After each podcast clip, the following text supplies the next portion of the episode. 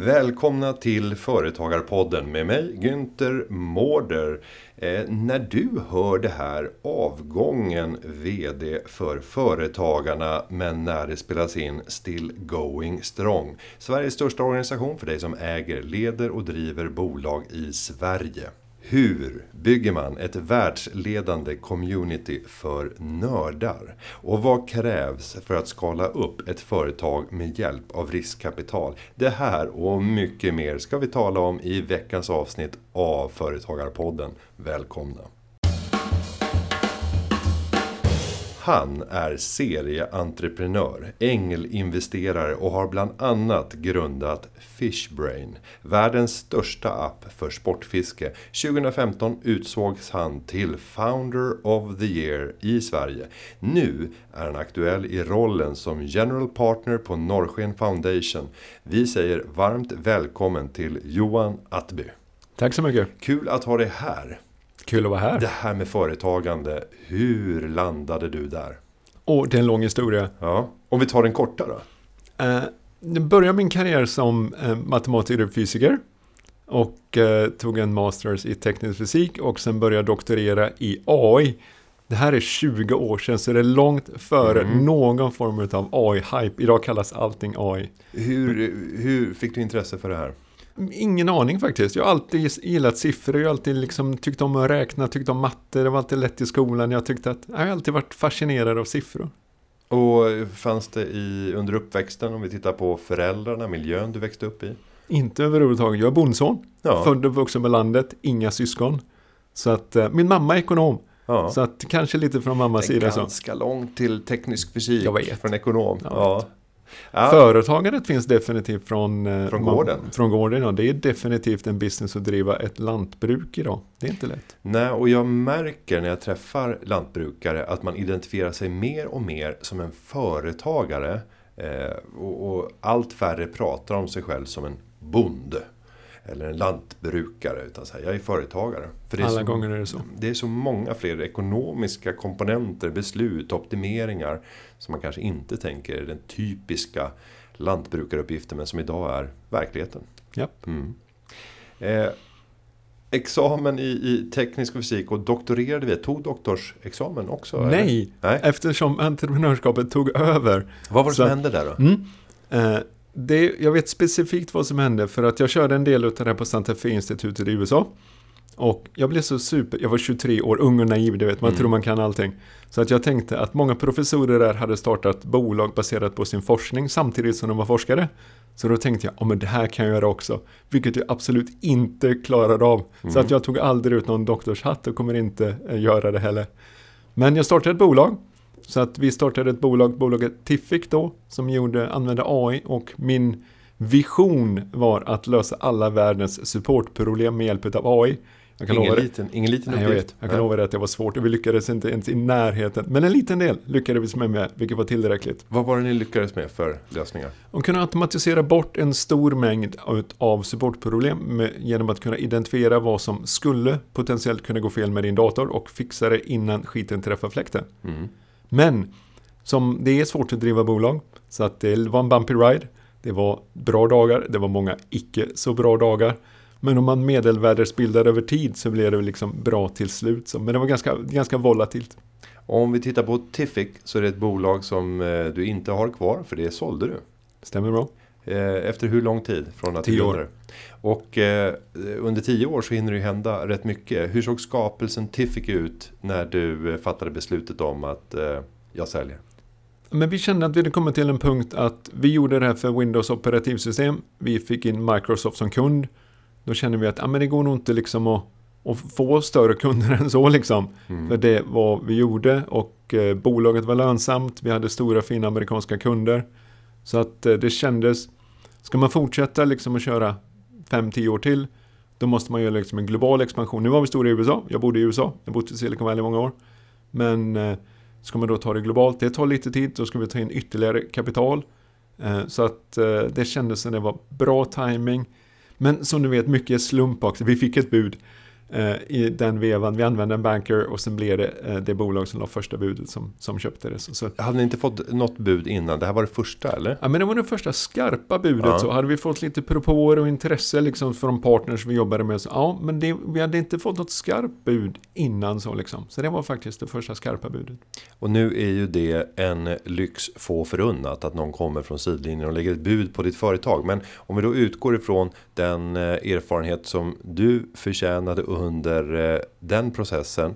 Om du hade fått göra om samma beslut igen. Tror du att du hade låtit processen se likadan ut? Det vill säga det kommer en friare från hörnet som lägger ett bud.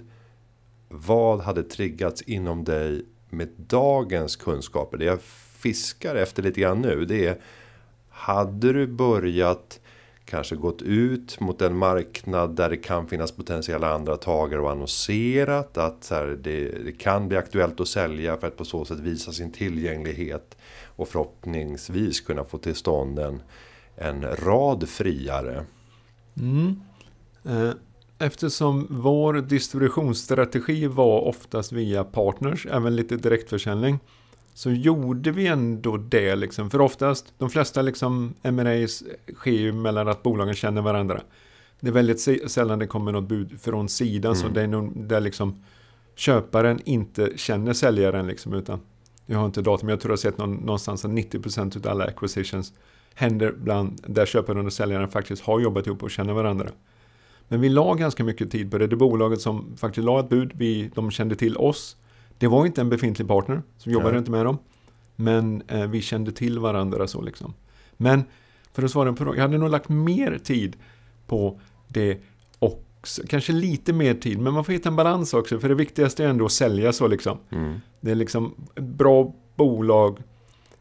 De liksom, man säljer inte ett bolag, ett bolag, bra bolag köps. Mm. Och sen växer man eh, omsättningen, får man mer kunder, ja men då är det mycket, mycket större sannolikhet att man får, får ett bra bud. Så, så att jag har nog inte gjort så jätteannorlunda tror jag inte. Kanske lite mer tid.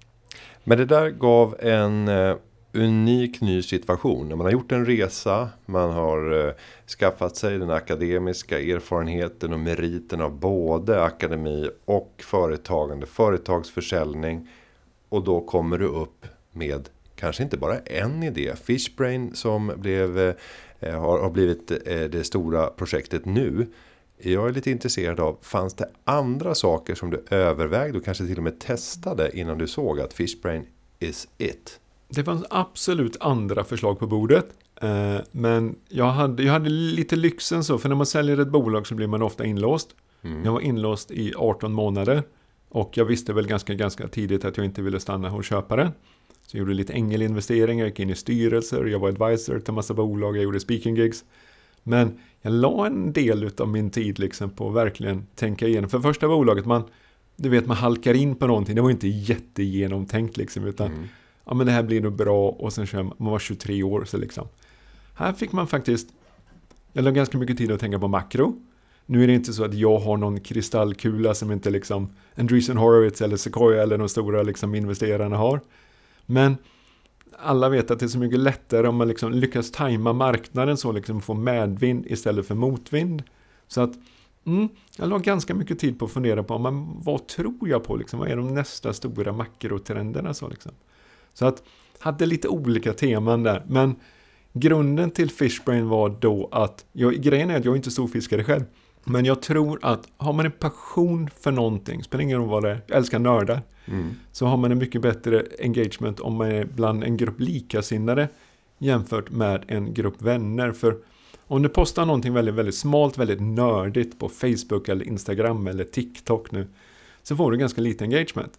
För de här plattformarna bygger på sånt som många människor kan liksom uppskatta och gilla och en, en, engagera sig med. Om du är utvecklare och sen postar du ett kodningsproblem på Facebook, du får inte jättemånga svar. Mm. Så att jag tror det fanns en opportunity, liksom möjlighet för vertikala sociala nätverk. Och sen gillar jag, det är naturligtvis liksom mattebakgrunden, jag gillar när man kan samla in en stor mängd data och man kan använda den datan för något, någon, någon bra upplevelse, liksom leverera värde för användaren. Facebook gör ju naturligtvis detta för att targeting eh, annonser. Eh, tittar man på deras kvartalsrapport, det funkar rätt bra. Mm. Men Personligen gillar jag mer tjänster som Waze som är en trafiktjänst och de crowdsourcar sin data direkt från användaren när de är ute och använder appen när de kör bil. Och levererar en fenomenal tjänst liksom. Använder den liksom i San Francisco, i Boston och kanske inte så mycket i Stockholm, behövs inte så mycket här. Men jag gillar den typen av tjänster. Så att det slutade med att jag skrev en bloggpost, det var på den jag gjorde det, att jag trodde att det fanns en affärsmöjlighet för vertikala sociala nätverk. Och då specifikt för de hobbys eller passions liksom som där man kan crowdsourca data och leverera en tjänst till användaren. Och den kom in i en sån här Silicon Valley-blogg, eh, Pando Daily. Och jag fick massa feedback liksom från Mark Andreessen och Andreessen Horowitz och de här, de som investerat i Facebook och Instagram. Jag tänkte shit, det här borde jag nu göra. Och sen hur blev det då fiske? Mm. Eh, naturligtvis kan jag fiska, jag är bondson som sagt, jag har fiskat och jagat sedan barnsben. Men jag är mycket mer liksom, det är inte min passion, det är inte min stora hobby, jag är en cyklist. Men eh, eh när jag gjorde min research så såg jag liksom, det är världens största hobby. Det finns 55 miljoner fiskare i USA, de spenderar 50 miljarder dollar. Eh, så en jättestor marknad med mycket stort engagement. Och alla undrar när, var och hur man ska fiska. Så det, shit, det här är en bra möjlighet för att crowdsourca data och leverera det. Och eh, ni har blivit stora. Ska vi ta några tal för att bara förstå hur stort Fishbrain är? i användare och annan typ av data som kan beskriva jag är, ju, jag är ju missnöjd. Har, det finns 55 miljoner fiskare i USA. Vi lyckats få 15 miljoner utav de 55.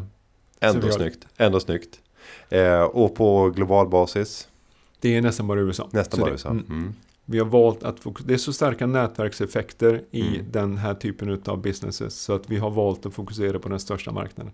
Så även om bolaget startades i Sverige och flyttade tillbaka till Sverige så valde vi att gå på den amerikanska marknaden. Om man tittar på de 15 miljoner användarna, vad är främsta skälet till att man använder appen? Det finns två delar, så vi är en så kallad freemium-modell, så det vill säga att det är gratis att ladda ner och börja använda Fishbrain. Så många är där för den sociala delen. De vill liksom vara i en community bland likasinnade. Och den är gratis. Så att vi har många gratisanvändare som använder den liksom för att vara en del av sin hobby, dela den med andra. Men vill man då veta när, var och hur man ska fiska, då mm. får man Och det betala. vill man ju. Det vill man ju. Mm. mm. Ja, det är en, en häftig utveckling. Och, och, om vi då går tillbaka innan valet föll på att eh, satsa på Fishbrain. Om du hade sagt alternativ 2 och 3. Minns du vilka som var närmast till hands att kunna bli företagssatsningar från din sida? ja, men kanske inte några specifika idéer så, utan det var mer de teman jag tror på liksom. Och det var mycket liksom kring den här crowdsourcing utav data. Vilket finns liksom i B2B settings eller liksom B2C settings. Liksom, så det var, det var väldigt mycket den typen utav businesses liksom som bygger på detta. Och de är jättesvåra. För att innan man når en kritisk massa i sådana business så har man jättelite, kanske ingenting alls att leverera. Så att utmaningen med dem är att det, det, är ganska dyrt. Och det är typexempel är Fishman. Vi har tagit in väldigt mycket riskkapital. Det har varit väldigt dyrt att ta oss till, till den marknadsledande position vi har idag. Så alla business jag tittar på var sådana som var ganska svåra. Men uppsidan är stor om man väl lyckas etablera sig som nummer ett. Så liksom. Och sen tänker jag på de här nördnätverken. Eh, och man kan ju tänka sig till exempel en app för att hitta de bästa svampställena. Men det säger sig själv att man vill inte avslöja vilka de bästa svampställena är. Då tänker jag på ett annat område. Och det är ju att hitta de bästa uppställningsplatserna för eh, husvagn och husbil. Ute i naturen. Men samma sak där, så här, du, du vill inte avslöja dem. För då kommer någon annan kanske stå där när du vill komma till den här tomma platsen. Om det inte är så att man får ersättning själv mm. för om någon kommer att använda den här platsen. Eller att du får beroende på rating någon, någon eh, typ av intäktsdelning. Eh, vad säger du när jag, när jag tänker så här? 100% rätt för att alla sa till mig när jag startade Fishman, det kommer aldrig funka. Ingen fiskare vill dela med mm. sig utav sina eh, fiskeställen så. Mm, jag tror ni har fel så. Och, men det har visat sig att vi, från dag ett på Fishman har man alltid kunnat välja om vill du dela med dig utav ditt ställe eller inte. Alla vill skryta om fångsten. Mm. Uh, för histori- liksom, det har gått in på Instagram och på Facebook. Alla står där och postar med sina, poserar med sina jättestora fiskar så liksom. Men det handlar ungefär som med Waze. Uh, en av de tidiga investerarna i Fishman var Mary Meeker. Hon satt i styrelsen på Waze. Waze var likadant, att mm, ska jag verkligen dela med mig utan min, jag kan den här genvägen så när jag åker till jobbet, ingen annan känner till det. Men de kom till en tipping point när användarna kände att ah, men jag får så mycket värde utav den här appen så liksom, ah, men jag hittar andra vägar som inte jag kände till. Och för att kunna ta del av det så måste jag ju få dela min väg också. Så att så var det också för oss. Det var super, fiskare var jätteskeptiska först. Liksom, mm, farligt Fishbrain, ska jag verkligen behöva dela med sig i senare ställen? Vilket man tekniskt sett inte behövde göra. Men perception var ju verkligen att mm, om jag är på Fishbane så måste jag dela med sig istället. Så vi fick lägga mycket tid på att få folk att förstå att men du är jättevälkommen att vara på Fishbane även om du inte vill dela med dig av dina ställen. Så. Men sen nådde vi någon form av tipping point så att tittar vi vår data nu så är det 80% utav alla loggade fångster som användaren faktiskt delar positionen. 20% gör det inte. Mm, Men vi kommer, vi kommer alltid behålla den featuren för jag tycker att du är mer än välkommen även om du vill behålla dina ställen för dig själv. Mm. Ni valde att eh, resa riskkapital längs resan. Hur mycket har ni rest? Mm, 700-800 miljoner. Har det, har det varit viktigt och vad har pengarna primärt använts till?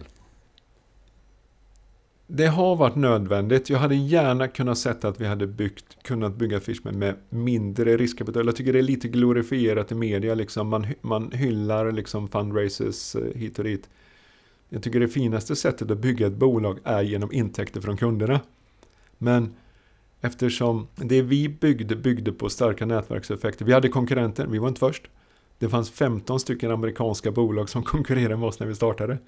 Så många tyckte ju definitivt du är dum i huvudet. Så liksom, du ska gå på, på den amerikanska marknaden ska du först slå, slå 15 spelare och sen bli den största. Men det byggde ju då på att vi fick lägga tre år på att bygga communityn. Och vi hade inga intäkter i tre år. Så att naturligtvis har vi fått lägga mycket pengar på marknadsföring och bygga plattformen så att tekniskt sett är den bättre än vad den konkurrenten hade. Men också att vi liksom når igenom bruset och får in tillräckligt många fiskare. Sen när vi väl nådde den punkten, ja men då blir allting bättre och då kan vi ta betalt. Nu har vi jättebra unit economics och allt sånt här men det, det var ingen lätt business, det tog många, många år. Och om vi tar de viktigaste komponenterna för att bygga community, för det där drömmer ju alla om, att bygga en community ja. kring sitt eget erbjudande. Vad skulle du säga var nyckeln för Fishbrain? Vilka insatser? Tyvärr, det tråkiga svaret är att det finns liksom inga silver bullets för, för detta, utan det har nog faktiskt varit att det tar tid. Man måste gå till jobbet och göra saker och ting lite bättre nästa dag. Eh, titta på, nu blir det tekniskt, men liksom titta på de flöden man har öppen, vad funkar, vad funkar inte? Eh, göra djupintervjuer med användare, titta på liksom hur de använder appen, vad funkar, vad funkar inte? Läsa App Store Reviews, vad tycker de inte är bra, vad tycker de är kass, liksom vad, vad ger de för feedback så liksom så att det, är väl, det, är, det finns inga enkla, alla frågar mig hur ska du bygga en community? Hur kan vi bygga en community kring vår produkt? Jag tror inte det finns några, några jag tror tyvärr inte det finns några genvägar. Vi har jobbat länge med att få sådana influencers men de är fiskar inte riktigt som sport där det finns globala influencers utan de är mycket mer micro snarare än makro så då får man jobba med det liksom på Florida är ju störst i USA men det räcker inte där. Man kanske får ta liksom St. Petersburg som en del utav Florida. Så att jag tror inte det finns några enkla sätt Fishfluencers heter det. eh, nej, och jag tänker på de här eh, komponenterna att eh, också driva genom eh, mycket PR, synlighet, komma ut i bruset. Det finns ju rätt många både sajter och säkert också magasin som är viktiga att bli positionerade i. Hur har ni jobbat rent PR-vis för att skapa uppmärksamheten och vetskapen om att ni finns? Vi har jobbat med det, men jag kan inte säga att det varit supereffektivt för oss. Utan jag tror, jag tror inte det finns något rätt eller fel, men så som vi har valt att göra det så har vi liksom varit väldigt produktfokuserade och försöka få en, en produkt som användaren gillar. Så att den genererar liksom riktig word of mouth. Det vill säga att för en fiskare i snitt känner åtta andra fiskare fiskekompisar så liksom. Så det här är inget som känns som, den är ju inte, den är ju bara för fiskare, vi är världens tråkigaste community om du inte är fiskare. Så vi kommer ju aldrig få liksom sån här explosionsartad tillväxt, för då måste det vara någon tjänst som är relevant för nästan alla dina vänner så liksom.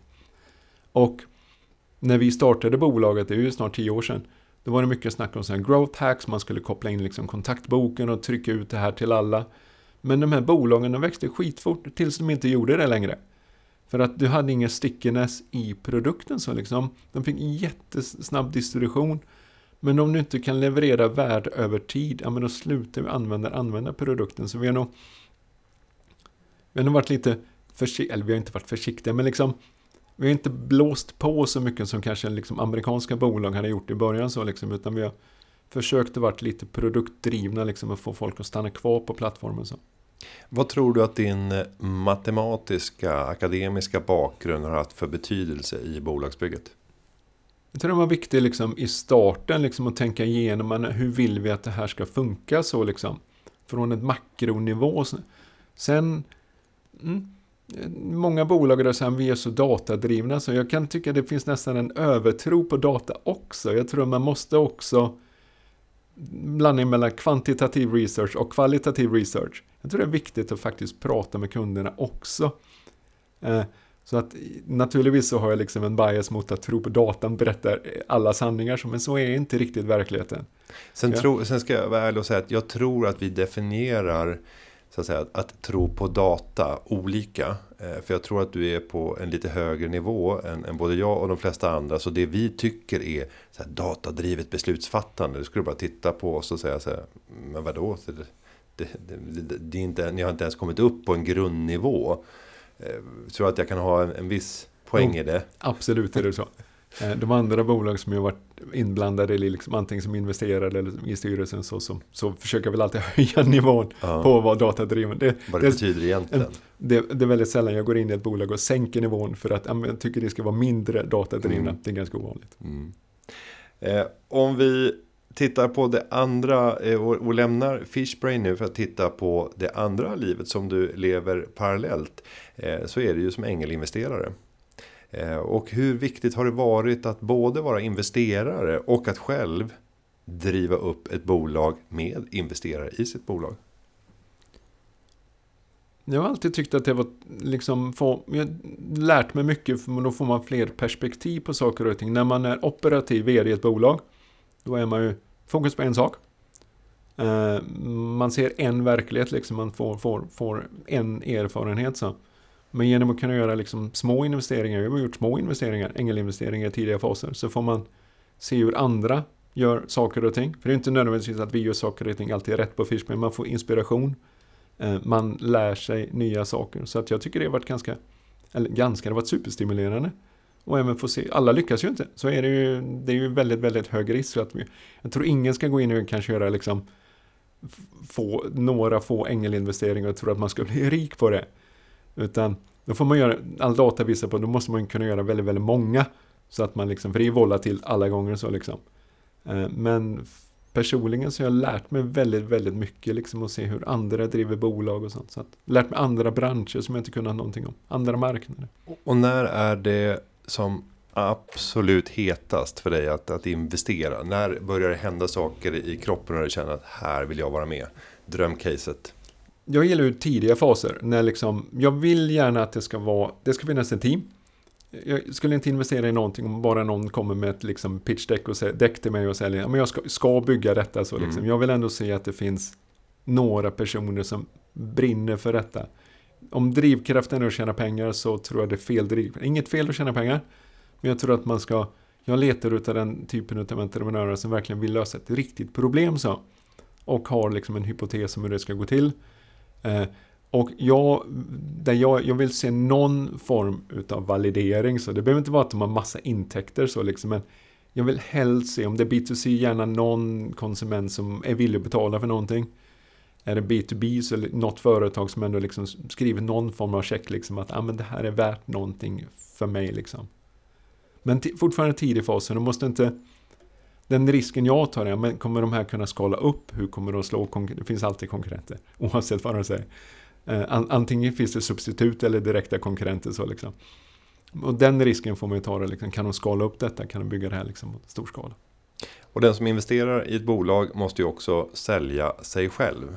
Eh, pengar, det kan du få från många olika håll. Eh, och att välja den som bjuder högst är kanske inte det bästa för bolaget. Kanske ganska sällan det är på det sättet.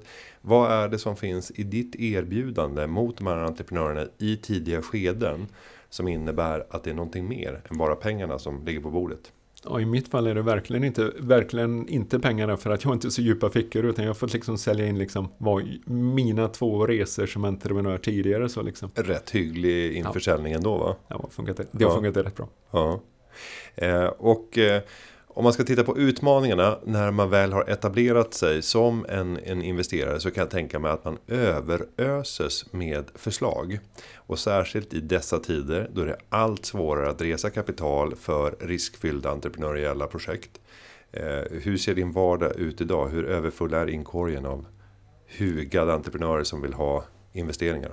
Uh, nu i min nuvarande roll eftersom jag är, mitt levebröd idag var investerade på Norrsken. Så där blir jag ju fullständigt överöst med propåer. Så. Mm. Som ängelinvesterare så fick man också rätt så mycket. Så, uh, mm. så det handlar väldigt, väldigt mycket om att säga nej.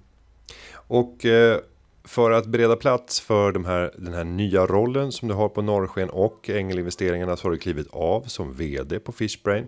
Att fatta ett sådant beslut är ofta rätt dramatiskt för den som har grundat bolaget. Att eh, på något sätt släppa taget över det operativa ledarskapet. Hur har det varit för dig? Alla gånger. Det är definitivt inget lätt beslut liksom för att särskilt inte med bolag. Bolaget går ju bra. Eh, tyvärr så liksom det marknadsläget som är nu, många bolag liksom har det tufft så. Vi har tickat på och växt liksom och vi har etablerat oss som nummer ett. Jag har slått de andra 15. Så vi har hamnat i en väldigt bra situation så liksom. Men jag tror att någonting i mig händer efter tio år. Mitt första bolag tog tio år från startade till en försäljning. Eh, nu är det snart tio år in, hade varit tio år in på Fishpay också. När man känner att om man känner att någon kan komma in och liksom vända på stenar som jag inte har gjort eller liksom kan hitta andra tillväxtmekanismer eller sådana När den tanken börjar liksom etablera sig i huvudet på en så. Mm, på något sätt så känner man ändå liksom att ah, men jag borde nog faktiskt lämna över stafettpinnen till någon som kan ta bolaget från några hundra miljoner i omsättning kanske till en miljard eller något sånt där. Eh, när den känslan börjar infinna sig, ja, men då är det nog faktiskt läge för, vilket det var för mig då, börja tänka på något annat. Och det som är, är häftigt när man lyckas med ett vd-skifte och det behöver egentligen inte vara att man accelererar tillväxten utan att man bara visar att det går att skifta bort så här, mig som entreprenör, någon annan kan leda det här företaget och det fortsätter att utvecklas. Det är ju att värdet på bolaget exploderar. För den där rädslan för vad ska hända när entreprenören inte finns där vid rodret, den försvinner. Och försvinner rädsla och oro, då stiger värdet på bolaget. Och det där är alldeles för få entreprenörer som funderar över när man kanske tittar på sin företagsskapelse och så säger man det här är min framtida pension. Ja men funkar bolaget utan dig vid rodret? Och du har ju visat hittills i alla fall, men det är bara ett halvår. Mm -hmm. eh, vad tror du? Är du fylld av övertygelse om att det här var rätt beslut? Och hur känns det i kroppen efter att eh, se att någon annan är det som fattar de där operativa besluten på daglig basis. Ja, men så här sex månader senare så känns det helt rätt. Eh, var det mentalt, emotionellt svårt? Ja, det är klart det var. Jag skulle ljuga om jag säger mm. det. Det var liksom bara att lämna in nycklarna och så gick man därifrån och sen slutar man tänka på det. Så funkar man inte. Har man hållit på med någonting, särskilt driva bolag, det är väldigt det är väldigt emotionellt att driva bolag så liksom. Eh, så att naturligtvis, jag tror vemodigt är fel ord liksom och jag har inte en enda gång ångrat mitt beslut än så länge. Så att, men det är ju inte varit liksom mentalt det har varit liksom en, en ganska stor eh, omställning så liksom. Men jag tror att för det första om man tittar media, liksom, ofta så är grundaren, vdn, liksom väldigt, väldigt glorifierad roll eller liksom syns mycket i media så liksom. Men bygga bolag idag, särskilt när man skalar upp det, det är liksom en, ett teamwork. Det är verkligen inte en person. Jag tror ingen person är oersättlig. Jag tror verkligen inte det. Vare sig det är liksom grundare, vd, nyckelpositioner så liksom det. Jag tror man ska inte man ska inte överskatta sin egen, hur mycket man själv tillför så liksom. Jag tror att man kan hitta andra.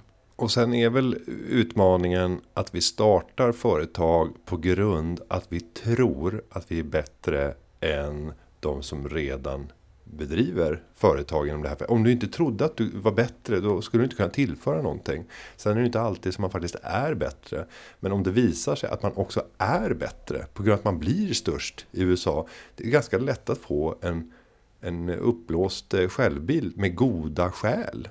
Eh, hur hanterar man den den insikten som faktiskt finns där. För du måste ju ändå trott att du hade en bättre kapacitet än de som redan var verksamma. Det finns 15 aktörer. Och du ger in i det fältet. Det är ju kaxigt. Så det är, är ganska stark tro på sig själv. absolut är det så. Och nu har den bekräftats. Men jag, också, jag kan säga att det är väldigt stor skillnad på att driva bolag andra gången jämfört med första gången. För i mitt första bolag så, oj vad man var kaxig. Eh, för då skulle jag liksom så, slå stora etablerade amerikanska spelare, jag var 23 bast liksom. Eh, det första bolaget hade jag tror fått en mycket, mycket bättre utveckling om jag hade insett mina begränsningar och tagit in andra personer som kompletterade mig tidigare. Så att Fishman var väldigt, väldigt annorlunda i den formen att jag tog in mycket bra personer i ledningsgruppen mycket, mycket tidigare. Så att eh, det hade jag definitivt, hade jag startat ett bolag till, då hade jag nog gjort det ännu tidigare så liksom, se till att, för att alla har vi våra plus och minus. Både liksom kunskaper men också liksom olika liksom sätt att se på saker så att eh, det har Fishman har mått bra av att det liksom tagit in väldigt duktiga personer på för jag är jättedålig på en sån exempel, jag är jättedålig på marknadsföring. Superdålig. Jag kommer från liksom en produkt eller engineering bakgrund så, liksom, så jag brinner passionerat för produkten. Men jag är verkligen usel på marknadsföring.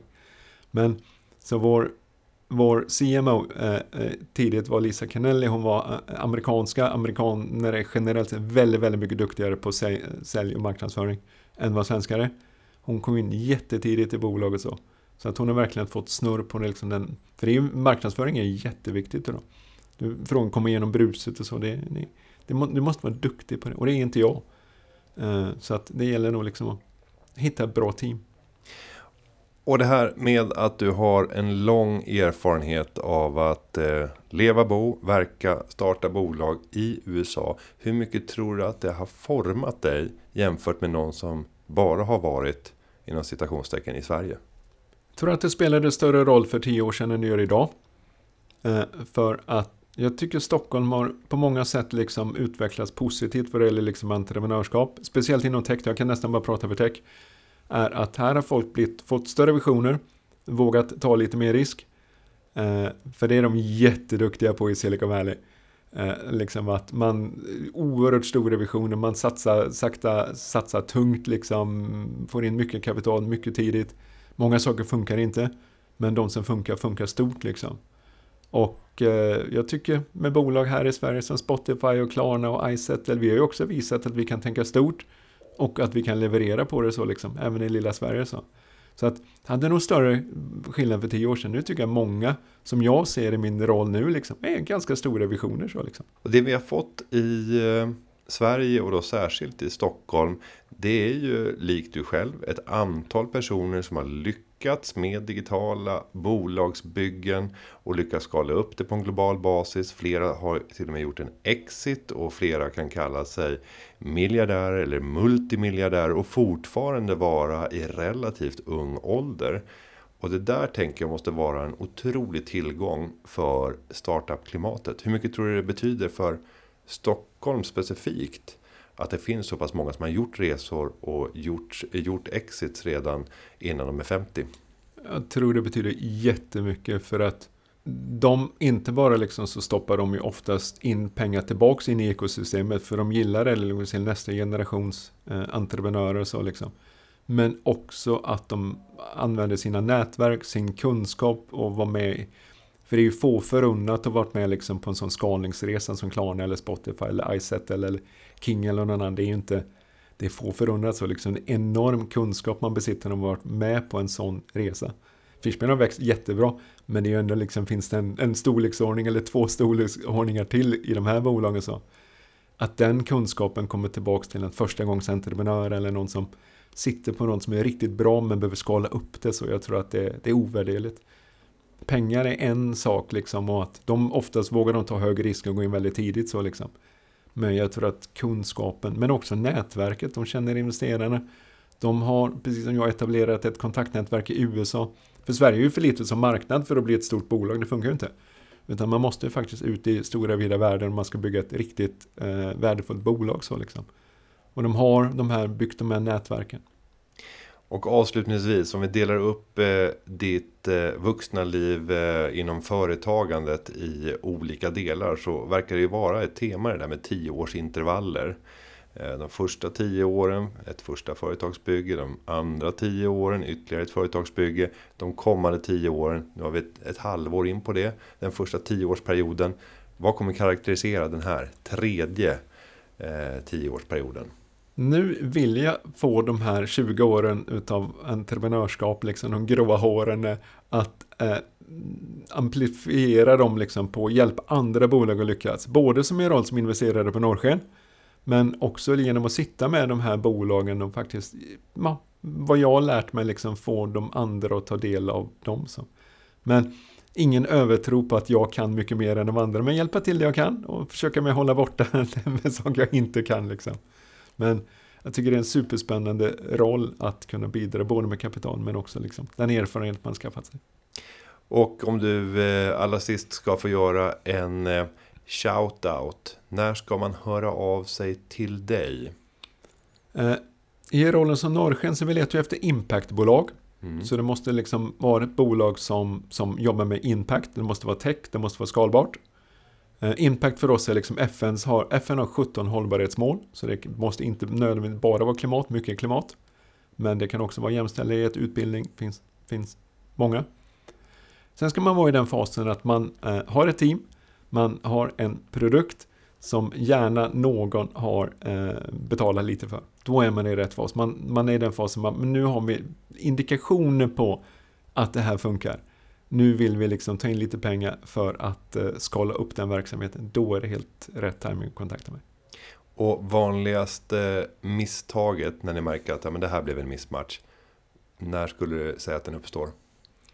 Det finns lite olika skäl. Jag har svårt att säga liksom en anledning så liksom att många kontaktar liksom norrsken liksom med, när de inte är impact. Det är liksom inte, det är någon greenwashing funkar inte. Det är liksom, mm. Men det måste vara, vi säger den första ordningens effekt. Liksom. Du, ditt, ditt, ditt bolag måste vara direkt korrelerat liksom, med att leverera impact. Så. Eh, sen är det att det måste vara, hela VC-modellen, inte specifikt för, för eh, Norrsken, är att det måste vara väldigt, väldigt snabbt skalbart. Så liksom, annars funkar det inte med, venture, med riskkapital. Då får man nog titta på andra finansieringsformer i så fall. För att en fondmodell bygger på liksom att du måste, några bolag generera väldigt, väldigt hög avkastning. Många går, många går omkull, många lyckas inte. Det är del av modellen. Men det måste ändå, de som lyckas måste kunna lyckas stort. Så att om man inte har någonting som är riktigt skalbart, riktigt snabbt, så, så är det inte rätt liksom. För, men också för VC generellt. Och det är något fint också att bygga bolag utan riskkapital. Jag säger det, man, man måste inte. Läser man media så känns det att man måste ta in riskkapital för att bygga bolag. Det är ett finansieringsalternativ, det finns flera. Och för er som kände att ah, där följer jag på sista kriteriet, det där kanske inte har den där extrema skalbarheten det här företag som jag driver. Då kan jag slå ett slag för att hör av er till mig. För jag söker det där eh, lagret med bolag som har en kapacitet att kanske växa två, tre gånger snabbare än sin marknad och är gärna med i ett tidsperspektiv av 15, 20 år, kanske 25 år. För det kan bli riktigt bra över tid. Eh, men, men, som investerare så har jag eh, gått bort mig flera gånger när jag har försökt träffa de här eh, som har en potential att hundradubblas. Och man måste bygga en så bred portfölj. Och då måste man ha så mycket pengar för att kunna få den riskspridning som behövs. För att också kunna ställa upp i de emissioner som kommer längs vägen. Så att det finns investerare för allt. Eh, men eh, med det så summerar vi dagens samtal. Jättetrevligt Johan att ha dig på plats här i Företagarpodden. Kul att vara här. Stort tack. Och jag ska säga att klippningen av podden den är som vanligt gjord av Petra Chu och underlaget är skapat av David Hagen. Vi hörs igen nästa vecka. Ha det så gott. Hej då!